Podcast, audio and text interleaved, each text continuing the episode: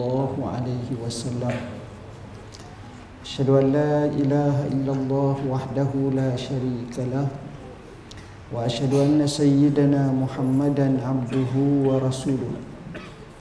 Allahumma salli wa sallim ala sayyidina Muhammad. Wa ala alihi wa sahbihi wa barik wa sallim amma ba. Yang dihormati sahabat pengurusi majlis yang berusaha pengurusi surau Al-Aziz barisan jawatan kuasanya ashabul fadilah tutup imam tutup guru datuk-datuk datin-datin muslimin muslimat hadirin hadirat penduduk prima ini anak-anak yang dirahmati Allah sekalian. Pertamanya saya minta maaf tak perasan saya tak pernah sampai lagi masjid surau ni. Biasanya kita akan cuba datang ke seluruh surau di wilayah Persatuan dan juga masjid. Banyak tempat tapi mungkin ada juga satu dua kita terlepas pandang InsyaAllah wakil-wakil daripada pejabat mufti wilayah persatuan akan cuba mengambil sebuah kecanaan dan keprihatinan insyaAllah. Hadirin hadirat yang dirahmati Allah, kita rafakkan setinggi kesyukuran kepada Allah kerana dengan izinnya kita dapat berhimpun pada malam ni dan saya merasa teruja melihat sahabat-sahabat mewakafkan sejuzuk masa untuk sama-sama kita tekuni ilmu dan kita muhasabah. Mudah-mudahan kita menjadi orang yang baik bahkan lebih baik insya-Allah. Hadirin hadirat yang dirahmati Allah tajuk yang ditaklifkan kepada saya pada malam ni adalah miskin dunia dan kaya akhirat. Tuan-tuan dan puan-puan yang dirahmati Allah. Dalam kehidupan manusia ada yang miskin dunia, miskin akhirat. Ada yang kaya dunia, kaya akhirat. Ada yang kaya dunia tapi miskin akhirat ada yang mereka ini miskin dunia miskin akhirat kaya dunia kaya akhirat dan macam-macam lagi. Boleh jadi macam tu. Yang kita paling nak sangat adalah kaya dunia kaya akhirat. Sebab orang miskin zaman nabi pun bercita-cita nak kaya sebagaimana kami menyebut dalam hadis matan arba'in nawawiyah sahabat pergi bertemu Nabi sallallahu alaihi wasallam dan menyebut zahaba ahlud dusur ilal jannah. Ya Rasulullah ramai orang kaya bergaya menuju ke syurga Allah. Jadi yang kita nak ni bukan miskin dunia kaya akhirat tapi kita nak kalau boleh kaya dunia kaya akhirat. Dan kita nak kaya kita itu juga menyebabkan orang yang lain juga menjadi kaya menyebabkan mereka dapat akhirat.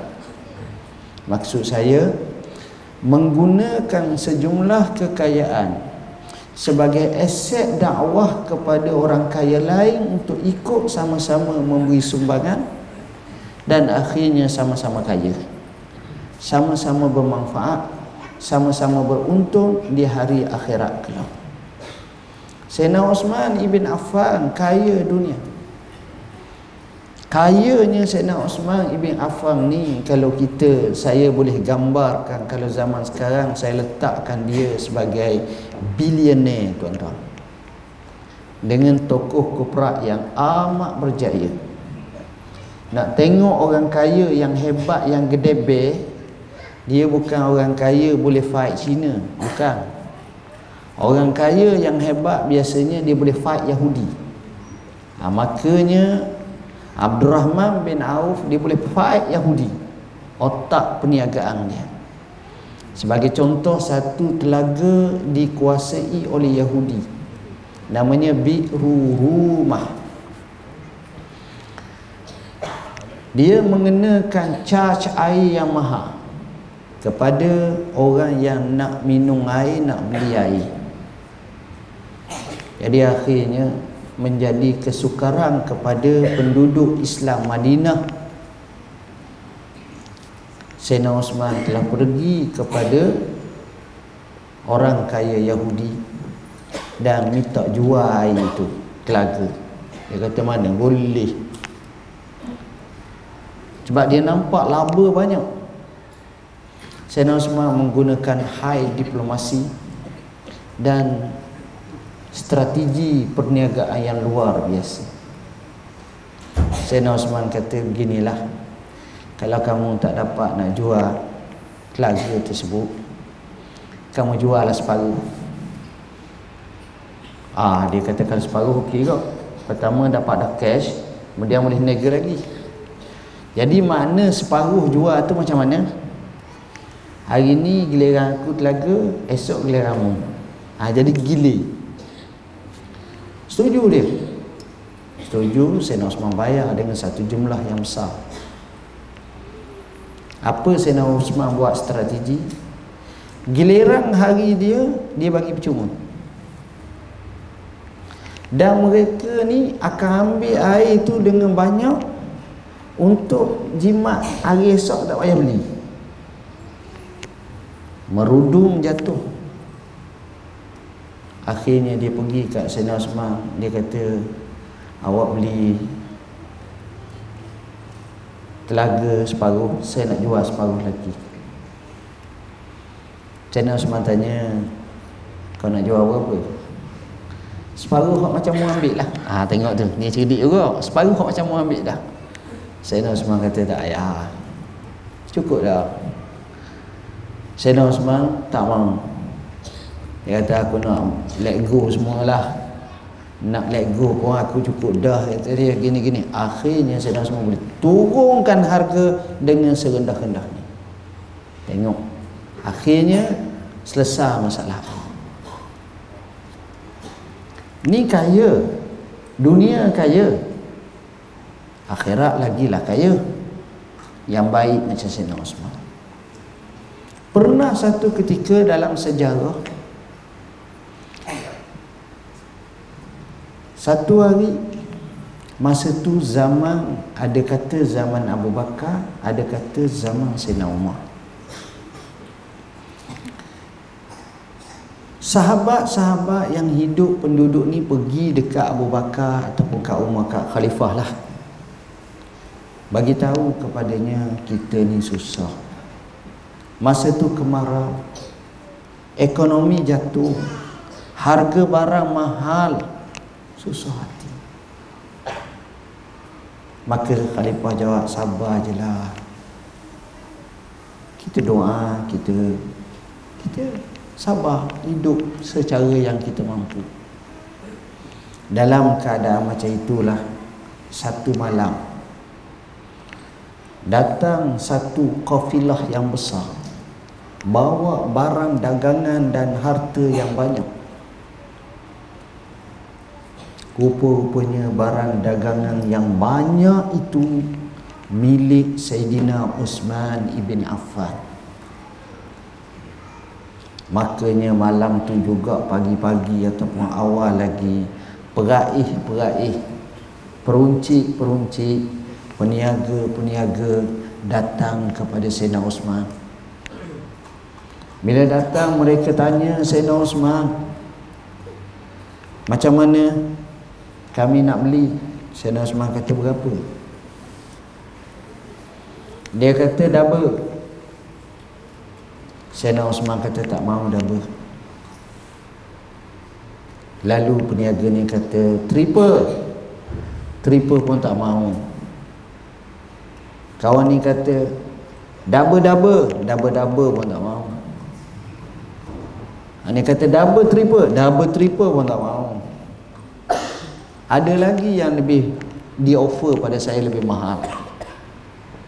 Akhirnya mereka kata triple triple lah. Triple triple pun tak mau. Sebab nanti boleh makap harga yang lebih tinggi. Akhirnya tuan-tuan, peniaga ni rasa lelah dan letih sebab offer tu cukup tinggi tak mau lagi sehingga mereka berkata wahai Osman mana lagi peniaga-peniaga yang ada di kota Madinah yang berani offer macam kami offer mana ada lagi yang berani offer lebih daripada itu maka Sayyidina Osman jawab ada mereka bertanya siapa? Sayyidina Osman jawab Allah. Allah berfirman Masalul ladzina yunfiquna amwalahum fi sabilillah kamasali habbatin ambatat sab'a sanabil fi kulli sumbulatin mi'atu habbah. Wallahu yudha'ifu liman yasha wallahu wasi'un alim. Seumpama mereka yang berinfak fi sabilillah ini daripada harta benda mereka samalah seperti satu biji benih dia tanam. Tumbuh pohon ada tujuh tangkai satu tangkai itu seratus. Bermakna tujuh ratus.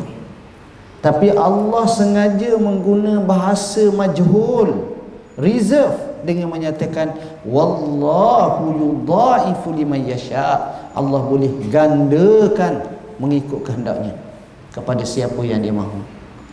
Allah itu maha luas lagi maha mengetahui. Akhirnya Sayyidina Osman terus infak semua sekali. Ada berani baik?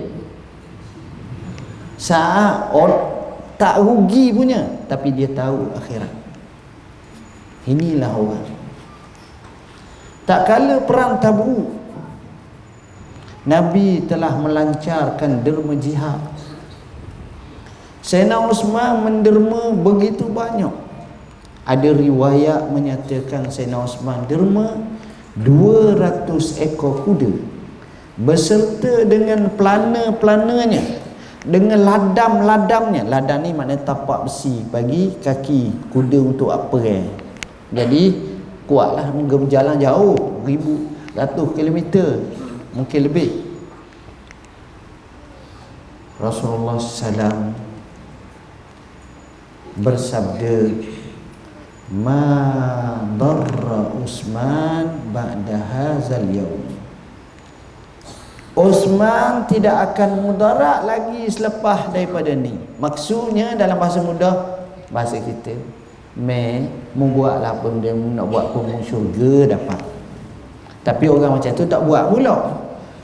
Dia jenis baka baik dah tahap tu Sebab itu saya katakan Bahawa orang yang kaya dunia Kaya akhirat Itulah yang terbaik. Cuma oleh kerana tajuk miskin dunia Walaupun duduk di Putrajaya Tak apa sesuai Tak apalah kita ceramah juga. Tajuk miskin dunia Kaya akhirat Tapi nak cerita saya Saya naknya kalau boleh Kaya dunia kaya akhirat. Walaupun kita tajuk kita malam ni miskin dunia dan kaya akhirat. Jadi sepatutnya kena ada empat siri. Miskin dunia miskin akhirat. Kaya dunia kaya akhirat. Miskin dunia kaya akhirat. Kaya dunia miskin akhirat. Ha, tak apa kita cukup saya contoh yang pertama kaya dunia kaya akhirat kisahnya banyak Tuan-tuan, kerana tajuk ini mungkin sesuai dengan kita. Kita walaupun kaya tapi taklah kaya sangat. Bolehlah hidup. Jadi miskin dunia walaupun tak kaya sangat tapi kita nak akhirat kita kaya. Sebenarnya tuan-tuan, sejarah telah membuktikan memang ramai sangat orang-orang seperti ini yang mana mereka ini miskin dunia tapi mereka kaya akhirat. Sahabat-sahabat Nabi yang duduk yang menjadi ashabus suffah mereka miskin. Tapi mereka kaya akhirat Suhaib Ar-Rumi asal orang kaya. Tapi bila mati dalam perang Uhud baju dia tarik sebelah atas nak nak nak nak, nak kafankan bawah nampak. Tarik sebelah bawah atas tak lepas. Terpaksa ambil pohon kayu izkhir selimut belah bawah dengan pohon kayu masa se, masa kebumikan Nabi menangis. Nabi kata Suhaib ini masa dulu duduk Mekah ramai orang gila-gilakannya. Kaya. Tapi bila Islam betul-betul dia mewakafkan menginfakkan semua harta dia semata-mata kerana Allah. Dan dia hijrah ada pendapat menyatakan hampir sepertiga penduduk Madinah Islam di tangannya. Sebab dia dikirim oleh Rasulullah SAW sebagai misi pendakwah sebelum Nabi sampai kota Madinah. Hebat Suhaib. Walaupun dia nampak miskin pada ujung usianya tapi sebenarnya dia kaya di hari akhirat kelak. Dia berada pada kedudukan yang hebat insyaAllah dengan sedikit masa yang ada ini saya akan contohkan betapa ramai orang-orang seperti ini yang menjadi bintang-bintang di hari akhirat salah seorangnya seorang lelaki namanya tidak terkenal langsung pernah bila Nabi semayang? Nabi tanya ada ke kawan kita tak ada ke ni? Mereka, mereka kata ada semua dah ya Rasulullah ada. Allah kata tengok betul. Ada tak? Ada. Oh, ada. Abu Bakar ada Umar ada Osman ada Ali ada Rahman bin Auf ada. Contohlah ada semua. Nabi kata aku rasa Juailib tak ada kita pun jarang dengar nama Juailib Juailib tak ada. Oh, tak ada. Siapa itu Juailib? Juailib ini tuan-tuan disebut dalam sejarah. Juailib. Juailib ini miskin yang amat sangat. Nak tahu orang tu miskin kalau nak pinang anak orang soalan wajib kerja apa? Sekarang ni soalan tu wajib tuan walaupun dia ustaz walaupun dia mufti. Anak kerja apa? Dia kena tanya. Jadi wajib dah soalan tu. Kalau hak jenis worker lagi gaji apa yang straight lah dia tanya. Baik. Tuan-tuan dia ni miskin miskin ni kalau pinang anak orang orang tolong Tapi ada orang jenis baik tuan-tuan. Baik hubungan dengan Tuhan. Nabi pernah bersabda dalam sebuah hadis Rubba ash'as Aghbar Zitim raini Madfu'um bilba Lau abarra ala Allah Lau aksama ala Allah La abarrah Maksudnya boleh jadi orang tu berdebu kaki. Orang itu dalam keadaan kusuk masai. Orang itu hanya baju atas bawah sahaja. Amat sederhana yang membalut tubuhnya. Duduk depan muka pintu orang tutup je pintu. Bolayang orang tak kisah pun orang macam ini kalau dia bersumpah atas nama Allah Allah akan tunaikan. Kerana keikhlasan hatinya. Kerana kejujurannya kerana ketakwaannya orang macam ini adalah orang yang terbaik. Walaupun sisi pandang orang tengok tak baik. Pernah satu ketika dalam riwayat yang masyhur menceritakan seorang budak duduk dalam dokongan ribaan ibu.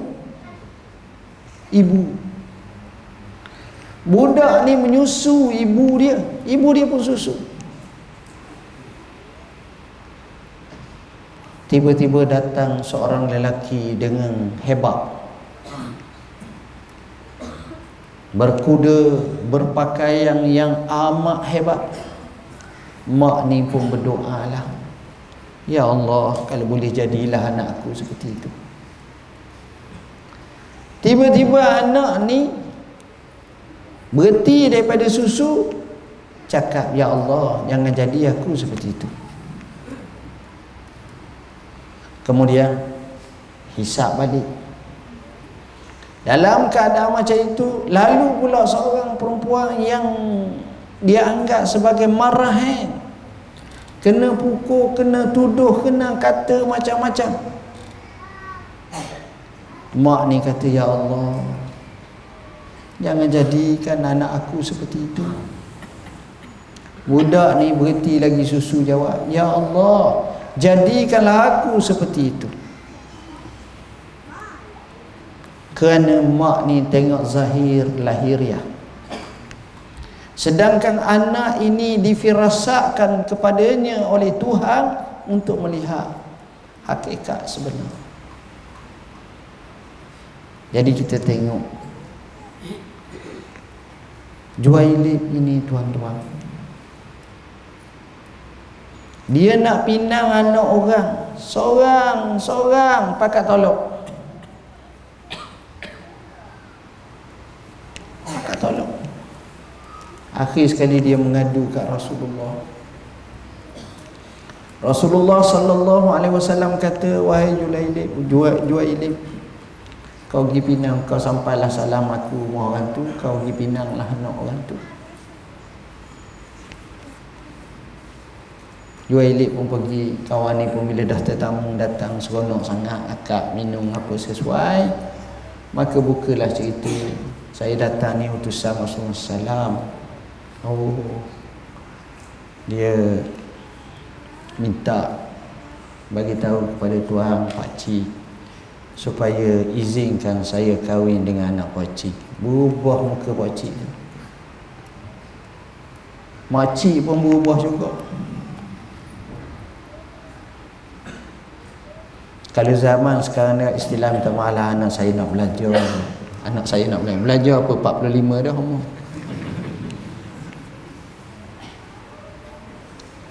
Ataupun tak bersedia lagi macam-macam lah. Maka mak dengan bapa ni tak bersedia. Lalu dia tolak. Peristiwa itu didengar oleh anaknya. Anaknya marah. Ba, mak. Walau macam mana pun saya nak kahwin dengan lelaki itu. Ini arahan Rasulullah. Mak abah kena sedar. Terkejut mak abah. Akhirnya bapa pergi mengadu Rasulullah minta maaf ya Rasulullah. Minta maaf. Rasulullah terasa juga asalnya kerana firman Allah Taala wa ma kana lil mu'minin wa la mu'minatin idza qadallahu wa rasuluhu an yakuna lahumul khiyaratu min amrihim tidak selayaknya bagi seorang mukmin lelaki dan perempuan bila mana hal tersebut telah diputuskan oleh Allah Subhanahu wa taala dan rasulnya cuba membuat pilihan yang lain daripada itu. Tak sesuai sangat.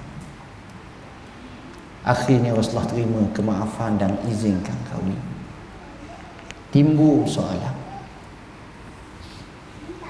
Nak kahwin ni dia ada syarat dia ada rukun salah satunya mah kahwin. Nak kena bagi berapa? Dia mana ada? Akhirnya Rasulullah suruh pergi kepada sahabat-sahabat yang kaya. Maka sahabat-sahabat yang kaya ni bagilah yang ni bagi akhirnya cukup. Bila cukup dapatlah duit yang dia pegang. Maka pergilah dia ke pasar untuk membeli keperluan hajat perkahwinan. Sedang dia nak beli sedang dia nak beli. Tiba-tiba dengar satu panggilan seruan hayya alal jihad. Jom mari berjihad dikatakan berlakunya peperangan Uhud makanya makanya dia tukar agenda beli barang perkahwinan kepada beli alat-alat perang.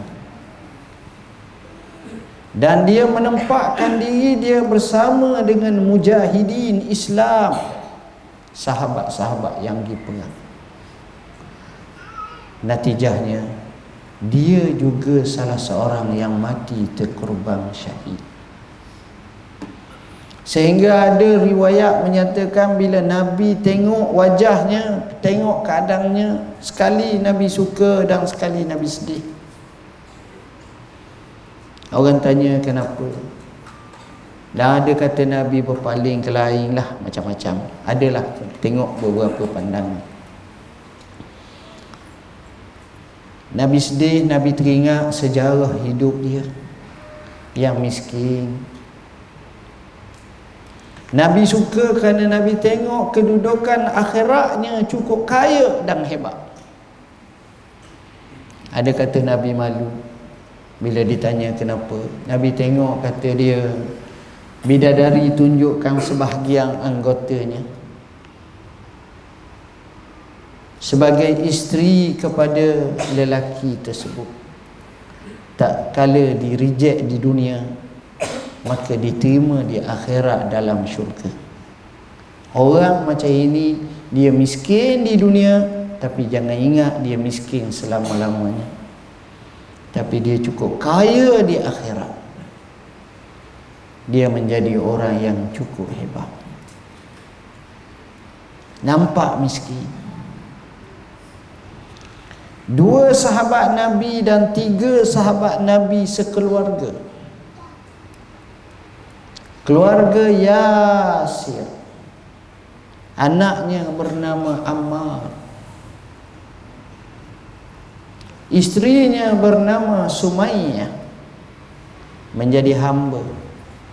Nabi pernah lalu kok tepi dia di Mekah. Dia sedang diseksa oleh tuangnya bila kena seksa tuan-tuan tahu dalam keadaan kena seksa itu dia tetap sabar dan tabah Nabi kata kepada kedua suami isteri dan anaknya sabran ala yasir fa inna mau'idakumul jannah. Sabarlah wahai keluarga yasir kerana janji bagi kamu adalah syurga. Yasir dibunuh Sumayyah istrinya mati bunuh Bahkan Allah muliakan ummah ini dengan perempuan. Sumayyah perempuan. Dan dialah orang yang pertama syahid dalam Islam. Bukan orang lelaki. Sumayyah. Allah muliakannya Kenapa kita kata dia kaya di akhirat? Sebab Nabi sebut dah atas zat dia dah atas tubuh dia dah. Musabah mati syurga bagimu. Memang kaya sungguh lah. Dia tidak akan ada miskin lagi seperti itu. Kita tengok kenapa Nabi sebut macam itu. Dia miskin tapi dia seorang sahabat yang lain bernama Abu Zar Al-Ghifari. Siapa tak kenal Abu Zar? Satu kabilah yang hebat kabilah Ghifar. Dia peniaga rakan kepada Abu Jahal. Tapi bila datang cahaya Islam dia masuk Islam menakjubkan walaupun pada awalnya dia kaya tapi dia menginfakkan hartanya. Sehingga akhirnya dia menjadi orang yang biasa. Kerjanya ibadah ibadah ibadah ibadah. Sehingga satu hari Nabi tengok daripada jauh padang pasir nung seorang-seorang Maka Nabi kata semoga itulah Abu Zar. Datangnya seorang Matinya seorang Masuk syurga pun seorang. Dalam keadaan keterasingan Memang Abu Zar Seorang. Masa dia nak mati Dia berada di sebuah tempat yang jauh Daripada orang yang adanya isterinya dan kebetulan adalah beberapa sahabat datang tolong mandi jenazah tolong kebumikan. Di Rabzah kalau tak silap saya. Tapi orang ini Nabi tuding jari ahli syurga. Dia kaya di hari akhirat kelak. Inilah orang yang hebat. Seorang sahabat yang lain Bagaimana Rasulullah sallallahu alaihi wasallam tengok asalnya dia ini begitu tegar agama kufur. Anak masuk Islam, dia tak nak masuk Islam. Dia ada Tuhan dia. Dia ada pekong dia yang dipertuhankannya. Akhirnya anak ni buatlah macam mana Lekas ceritanya Buang Dia cari mana Tuhan sedih Temu luar Ambil basuh Letak balik Tuhan Minta maaf lah. Akhir sekali anak dia Ambil tu dia Ikat dengan anjing mapu Hak bulak dah gini-gini. Dia tengok dia pun sedih Dia kata Wahai Tuhan Kalau main macam gini Letih lah aku kena tolong Aku ingat mu tolong aku Akhirnya dia masuk Islam Dia ucap Asyhadu an la ilaha illallah Wa asyhadu anna Muhammad Rasulullah. Kalau tak silap nama sahabat ini Amrul Jumu'ah. Dia ini tuan-tuan jenis orang yang rekap kaki Cacat sebelah. Macam tempang. Anaknya besar tiga empat orang bila gema panggilan jihad pada perang Uhud. Dia nak pergi perang juga. Maka ditentang oleh anak-anaknya. Bini dia pun tentang bang bang tak erok nak jalan kaki pun tak erok dah. Macam mana ni? Sedih bukan kepalang dia. Mentang-mentanglah dia orang tua orang uzur sikit. Lantas walaupun dalam Quran sebut tidak diwajibkan orang seperti ini. Dia pergi bertemu Nabi sallallahu alaihi wasallam dan berkata ya Rasulullah ya Rasulullah izinkan aku bersama dengan kamu jihad kerana aku cintakan mati syahid. Kerana aku nak satu masa nanti aku berjalan dalam syurga dengan menheret kakiku ini. Nabi kata kamu diizinkan dan kamu salah seorangnya. Benar dia mati syahid. Biasa di dunia tapi dia di akhirat kelak. Jaminan syurga Allah seorang sahabat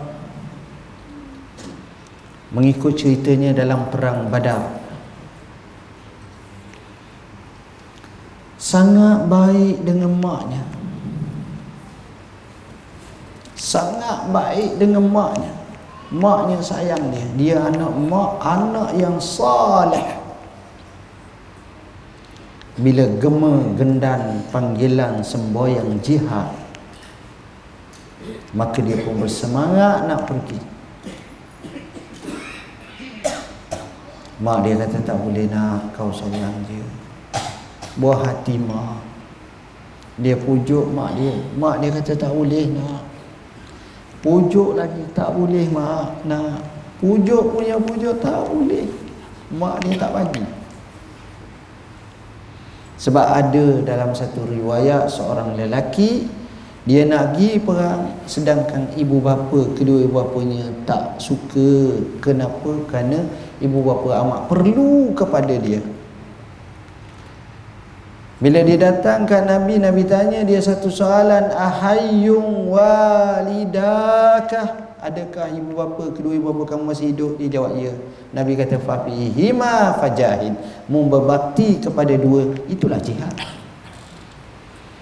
jadi konsep ni kita kena faham. Berbakti pada ibu bapa ni jihad yang besar sebenarnya. Jadi sahabat ini peluk mak dia. Menangis minta izin. Akhirnya mak dia izinkan. Sebelum hari kejadian mak dia sediakan pakaian yang cantik-cantik pakaian yang comel-comel bila pakaian yang comel-comel ni mak dia peluk dia nak pisah dia pun peluk mak dia sayang dan akhirnya pergi. Ringkas cerita perang badar tentera Islam menang. Tapi 14 orang umat Islam mati 13 di Badar satu dalam perjalanan pulang iaitu Abu Ubaidah Ibn Al-Haris. Tuan-tuan dia salah seorang yang mati. Salah seorang sahabat ini. Ada kata namanya Harisah. Bila dia mati sampai ke rumah sampai ke mak ni tanya mana anak mana anak masing-masing tak tegang mak nak royak. Akhirnya bila ditekan tanya maka sahabat ni pun jawab sabarlah banyak-banyak. Anak awak telah meninggal dunia dia jawab Alhamdulillah Anak aku syahid. Maka sahabat ni jawab Aku rasa tak syahid Lalu dia kata kenapa? Seingatanku Aku rasa dia tersalah kena panah. Orang Islam sendiri terpanah dia Kena leher mati. Dia pun sedih yang amat sangat. Dia pergi ke Rasulullah sallallahu alaihi wasallam ya Rasulullah saya nak tahu anak saya ni macam mana? Dengan tak boleh sabar. Nabi kata wahai haki. Bahasa kasarnya celaka lah. Maknanya bahasa kita kata marahlah Nabi tak suka. Nabi kata apa? Anak kamu sekarang innabnaki anak kamu sekarang fi anharil jannah wa innahu al'an yasbahu fi anharil jannah. Wa innahu lafil firdausil a'la. Mun tahu tak anak kamu sekarang ni sedang berenang dalam sungai-sungai syurga? Anak kamu berada dalam syurga firdaus yang cukup tinggi. Tengok biasa tuan-tuan. Di dunia tapi mereka cemerlang di hari akhirat. Mereka hebat. Dan kisah-kisah seperti inilah bila kita tengok dan kita fahami. Walaupun mereka ni miskin di dunia tapi mereka kaya di akhirat. Banyak lagi kisah yang kalau nak cerita seperti kisah Uwais Al-Qarani orang yang cukup hebat seperti kisah yang disampaikan oleh beberapa tokoh bagaimana ada orang yang miskin di dunia tapi mereka ni kaya di hari akhirat Cumanya orang macam ini tuan-tuan kita akan tengok. Pertama kita akan dapati mereka ini golongan yang amat konsisten dengan agama. Semayang, ibadah. Dan secara langsungnya kita nampak sebuah ketenangan terwujud pada diri dia. Orang macam ni. Walaupun dia nampak kita nampak sengket lah Tapi sebenarnya tenang bagi dia Orang macam ni kerana dia konsisten dalam agama. Dia istiqamah dalam agama. Dia abdikan diri dalam agama. Ini orang macam ni dia luar biasa. Kedua Orang macam ini ghalibnya. Dia tidak nampak harta benda itu sebagai suatu yang utama dan pertama dalam hidup dia. Kita tak akan orang macam ini dia lain. Betul dia kaya. Tapi konsep kaya dia, harta dia di tangan, bukan dalam hati dia. Sebab itu Abdullah ibn Al-Mubarak ajar doa Allahumma ja'ali dunya fi yadi wa la taj'alha fi qalbi. Ya Allah jadikanlah dunia pada tanganku milikku. Tapi jangan jadi dunia bertakhta dalam hatiku. Contohnya seorang tu bawa kereta Porsche terkini parking. Kadang-kadang enjin pun dah, dah, dah, dah mati lagi Naik atas surau mayang. Tak ada masalah. Tapi ada orang tu Baru beli basikal baru Seribu je. Lupa nak kuci Tengah Tok Imam semayang. Tok Imam pula baca lama hilang dah basikal aku Ya Allah Aku bimbang. Kawan tu Porsche Kat setengah juta. Selamba. Kita baru seribu sikit. Allah susah hati nak warna imam ni baca banyak ni. Ah, susah ni. Ha, tengok tu. Sebab apa? Sebab hak yang kaya tu harta dia banyak pun tangan je tapi hak yang ni ni tak apa nak kaya tapi harta tu pah masuk dalam jiwa dalam hati. Ha, ni bahaya. Ini bahaya tuan-tuan. Jadi orang macam ini dia payah. Ada orang tu dia kerja siang malam. Pagi petang kerja. Nak ke kaya? Dapat kaya. Akhirnya masjid surau ibadat belajar ilmu. Tak ada dalam kaum hidup dia orang macam ni bila dia tua letih dia. Sesal dia. Dia rasa rugi. Tapi ada orang memang dia kerja kuat juga. Tapi ibadat dia kekal ibadat. Dia tenang. Dia tak ada masalah tadi saya tengok satu whatsapp kadang-kadang kita rasa sedih. Ni tempat kita masjid comel surah Masya Allah ada sahabat saya dia nak bina surau masjid. Dia buat tunjuk gambar macam komplek lah. Dicat orang cat kata kalau membina sini tempat ni ni kapung ni sini akan jadi ibu negara ataupun bandar utama dah maknanya betapa naifnya hidup di Syria ada satu tempat tu masjid. Masjid yang sudah lama dibina. Ditermin dibaiki.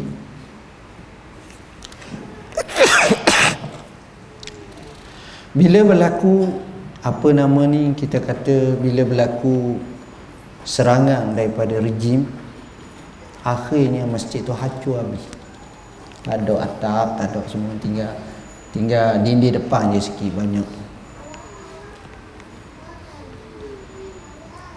Yang menajubkan kita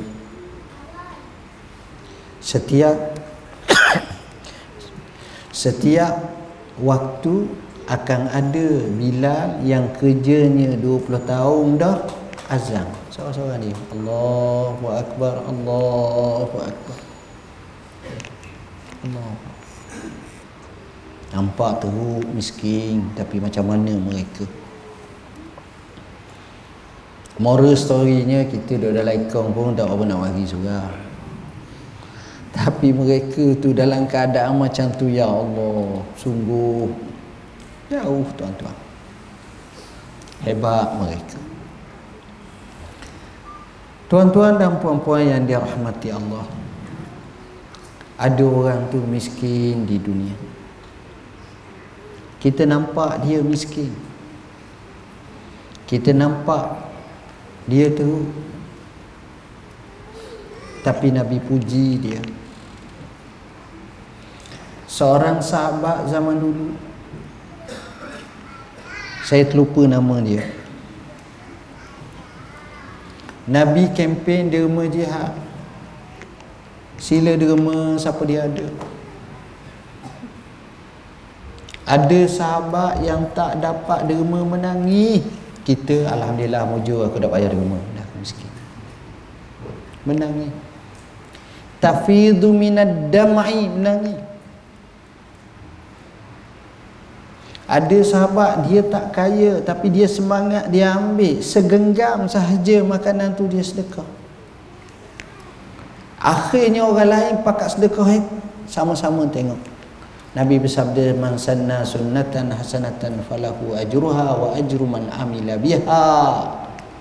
Siapa yang memulakan satu sunnah yang baik baginya pahala dan bagi orang ikut dia pun dapat pahala. Ada sahabat ni tak ada apa dia nak sedekah. Balik rumah tengok tak ada. Temenung dia. Mikir punya mikir sampai ke pagi subuh. Pada malam tersebut datang ilham kepadanya. Ilhamnya pelik.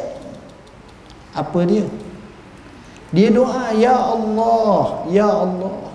Aku tak ada apa satu nak bagi Aku tak ada apa aku nak bagi Cuma Sedekahku ialah Kalau adalah orang-orang Islam Kata kepada aku Hina aku Apa pun ke aku Aku halalkanlah dia Aku ampunkanlah dia Aku maafkan dia. Itulah sedekah aku yang aku dapat. Aku tak ada sudah semayang subuh Nabi paling Nabi kata siapa sedekah banyak sangat semalam macam saya tak boleh lah kata saya tak tahu. Rasulullah ni lain. Siapa sedekah banyak sangat semalam? Masing-masing tengok mana ada. Hak kaya-kaya lah. Aku tak sedekah. Aku tak aku tak. Pakat senyap habis. Nabi kata siapa hak sedekah semalam banyak sangat? Tak ada. Hak miskin lagi lah tak mengaku. Akhir sekali Nabi pun sebut nama orang lelaki ni dia pun terkejut. Orang lain pun terkejut mana pula banyak dia ni. Akhirnya diceritakan kisah kita tengok. Dia miskin di dunia. Sebab itu kenapa Nabi cakap Lau anfaqa ahadukum misla uhudin zahaba Kalaulah seorang kamu itu bersedekah sebesar gunung Uhud emas. Uhud ni satu gunung yang pelik tuan-tuan. Siapa pernah pergi Madinah tahulah Uhud. Dia bukan segunung Tapi dia bergunung-gunung. Maksud saya dia rangkaian. Kita tengok dia sambung yang Nabi sebut Uhudun jabalun nuhibbuhu wa yuhibbuna yuhibbuna wa nuhibbu. Uhud ni bukit yang mana gunung yang mana dia cintakan kami kami cintakannya. Nabi naik atas Uhud. Uhud bergeli mah gerak lah gocang. Kalau kita gerak sekali rektor bahayalah kena turun lah ke bumi. Dia tak. Nabi kata usbut ya Uhud fa inna fika nabiyan wa siddiqan wa syahidain begitulah lebih kurang. Sabitlah bukit Uhud. Atas kamu ni ada nabi sekarang tu. Ada orang yang benar siddiq. Ada dua yang mati syahid. Sayyidina Bakar Sayyidina Umar dan Sayyidina Osman kalau kamu sedekah sebukit, sebesar bukit Uhud emas kamu tak boleh lawan sedekah sahabat Nabi. Walaupun sekadar satu mud ataupun kurang sekadar segatir ataupun kurang. Tak sampai. Sahabat Nabi sedekah sekadar segatir mah ke apa benda hak kecil ke? Dengan nilai dia sedekah dengan nilai kamu sedekah nilai dia sedekah lagi banyak. Kenapa? Kerana tafsirannya banyak tuan-tuan. Antaranya kita sedekah segunung uhu mungkin bukan kerana Allah kan dapat bajet lain pula. Kita sedekah segunung uhu sebab kita ada 18 gunung. Jadi segunung apa kisahnya? Sahabat dia sedekah hak sebanyak tu hak tu je ada. Maknanya lebih sahabat ertinya kalau dia ada bukan segunung 14 gunung 14 14 dia sedekah. Tak boleh. Ni baiknya mereka. Ini nak menggambarkan kepada kita bahawa mereka ni hidup lain. Kefahamannya lain. Hartanya menjadi ladang akhiratnya hartanya memudahkannya untuk ke syurga Allah. Hartanya menyebabkan dia sampai ke syurga Allah. Dia mungkin miskin sikit tapi dia punya perancangan yang baik. Dia punya niat yang baik dia punya cita-cita yang baik. Sebab itu salah satu daripada cita-cita kita kena betulkan niat kita tuan-tuan Nabi sebut niyatul mu'min khairum min amalih. Niat orang beriman kadang-kadang lebih baik daripada amalannya. Kerana masa niat tu tak ada lagi riak tak ada lagi takabur. Tapi bila dah buat mungkin ada riak dan takabur. Ada orang tu bila dia meninggal dunia dia bawa macam-macam pahala. Bina ni, bina ni, bina ni. Akhirnya dia tengok depan Tuhan. Dia bagi tahu ya Tuhanku ni salah ni. Dia jujur masa tu tak ada berhumnah masa tu. Ni salah ni saya tak pernah buat amalan ni ni. Saya ingat salah kat menalang ke bitokah pasport ke apa salah ni bukan saya. Ni bukan amalan saya ni, saya tak buat ni. Maka dikatakan kepadanya, benar kamu tak buat. Tapi sebenarnya kamu pernah berniat dan kami faham dan kami tahu niat kamu itu benar-benar ikhlas. Kalau kamu ada, kamu nak buat begiang, begiang, begiang. Jadi di situ niat orang yang beriman juga adalah amat penting untuk kita fahami dengan sebaiknya InsyaAllah lah satu masa nanti kita boleh cerita dengan tajuk yang lain pula iaitu biarlah kita kaya dunia kaya akhirat dan kita tak naklah miskin dunia letih nak bayar BB pun tak lepas minta pinjam ha, susah juga kita ni anak nak bayar juga taska tadika tak lepas hak ni kata nak minta ni kita pun jadi serba salah jadi kita tak nak macam tu. Biar kita kaya. Saya berdoa kepada Allah. Biarlah anda semua tuan-tuan dan keluarga tuan-tuan menjadi orang-orang yang kaya insya-Allah. Menjadi orang yang saleh. Baca doa pada Tuhan. Kfini bihalalika an haramika wa aghnini bifadlika amman siwaka. Dan bacalah doa-doa yang lain. Mudah-mudahan kita nak kita kaya dunia dan kaya akhirat insya-Allah. Itulah cita-cita kita. Walaupun tajuk kita miskin dunia dan kaya akhirat. Dan saya rasa sekadar itulah yang dapat saya sampaikan. Bersama kami ni banyak buku-buku tuan-tuan pelbagai hukum solat atas khusi kita bahas dah satu persatu kita nak bina rumahku syurgaku kebaikan dalam hidup. Masalah solat utamanya kita nak bincang satu persatu baikilah solat. Baitul Maqdis yang kita kena ambil cakna. Jabat Mufti dua hari lepas telah buat satu seminar Baitul Maqdis bumi berkah resolusi Azhar. Saya sendiri pergi di Mesir dan tengok dan hadir muktamar berkenaan resolusi Azhar. Begitu juga buku yang kita bincang Al-Kafi ini. Buku ni selayaknya wujud dalam rumah kita. Kenapa kerana buku ni hadis 40 yang kami nak syarahkannya ambil masa hampir 20 tahun. 20 tahun tuan-tuan. Syarah sehari berehat 18 tahun. Sambung pula. Akhirnya siap jugalah akhirnya Alhamdulillah. Tapi buku tersebut buku yang ni dan buku terbaru di pejabat mufti Matlak Badran yang ni sesuai buat pengajaran di surau ni. Dan tuan-tuan yang penting kita budayakan budaya ilmu. Kita budayakan budaya amal. Kita jaga hubungan silaturahim. Jauhkan daripada hasad dengki sifat yang tak baik. Tak gunanya tuan-tuan. Mati habis itu je. Jadi baik hati kita tenang. Hati kita seronok Tengok orang ni kita hormat, kita sayang, kita kasih. Apa benda kita nak deki kat orang? Jadi apa? Jadi kita buat dalam keadaan hati seronok, hati baik. Jaga hubungan silaturahim. Sahabat-sahabat kita ni dia kupu 80 koleksi ceramah saya pun dia ada sebut. Jadi yang penting marilah sama-sama kita insafi diri. Mohon maaf bahasa yang saya guna kasar tak sesuai dengan khalayak sini. Aku qauli hadza wa astaghfirullah azim li wa lakum. Bismillahirrahmanirrahim. Allahumma faqihna fid din al-ta'wil. Allahumma ja'alna min az-zuqar. Ya.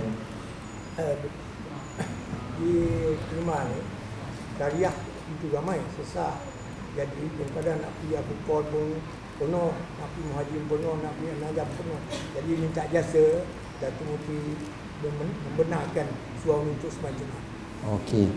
Uh, tuan-tuan prosesnya mudah. Tak payah. Prosesnya yang pertama ahli jawatan kuasa ni dia buat sedikit selidik. Selidik tu dia sebut berapa jumlah penduduk kawasan ni khususnya di surau ni ha, terutamanya lelaki-lelaki yang sudah haki balik yang perempuan pun nak masuk boleh tapi yang haki-haki balik. Kemudian dia sebut surau ni kapasitinya berapa orang boleh muat. Kemudian dia sebut juga jarak antara surau-surau yang dekat. Kemudian selepas daripada itu berilah ha, kenapa perlu untuk diadakan salat Jumaat. Kemudian selepas daripada itu sudah buat sedikit dia panggil sebagai kita kata satu gambaran overview umum tentang yang ni. Sedikit kajian ringkas. Dia hantar kepada Jawi bahagian masjid dan surau. Ha, di bawah masjid dan surau kalau dulu Ustaz Jaafar sekarang Ustaz Fatih Kasim selepas dibawa situ surat itu akan dipanjangkan ke pejabat mufti pejabat mufti biasanya dia akan masukkan dalam uh, meeting pejabat mufti meeting majlis fatwa dipanggil perundingan hukum syarak. Bila dapat meeting tu kalau kita tengok disokong dengan justifikasi yang ada kemunasabahannya maka kita benarkan. Kita tak ada masalah. Ha, sebagaimana yang saya sebut banyak sangatlah kita telah luluskan bukan satu saya ingat sejak saya berada ni saya rasa lebih pada 50 dah ha. maknanya memang banyak Alhamdulillah sama ada di Labuan di Kuala Lumpur di Putrajaya ha, sentiasa kita buat jadi apa yang diusulkan tu buat cara macam tu jadi akhirnya bila dimasukkan diluluskan diminitkan dan cabutan tu akan dibawa sini insyaAllah masa resmi itu ha, kita carilah mimbar comel sikit ke biar tinggi sikit lagi ke ha, boleh buat lah insyaAllah. Ha, tapi biar ada keputusan. Saya bukan boleh jawab peribadi dulunya macam tu. Dan insyaAllah tak lama. Apa yang sebab kita meeting fatwa sekarang ni sebulan sekali. Dan kadang-kadang kalau perlu sangat kita ada satu lagi namanya meeting khas. Jadi itu taklah menjadikan siapa 4 tahun baru lulus sekali. Ha, dia bukan macam tu kalau tak lulus pun kita kata sabar dulu sebabnya kelengkapan kecukupan mesti satu-satu jam. Gitu. Wallahu a'lam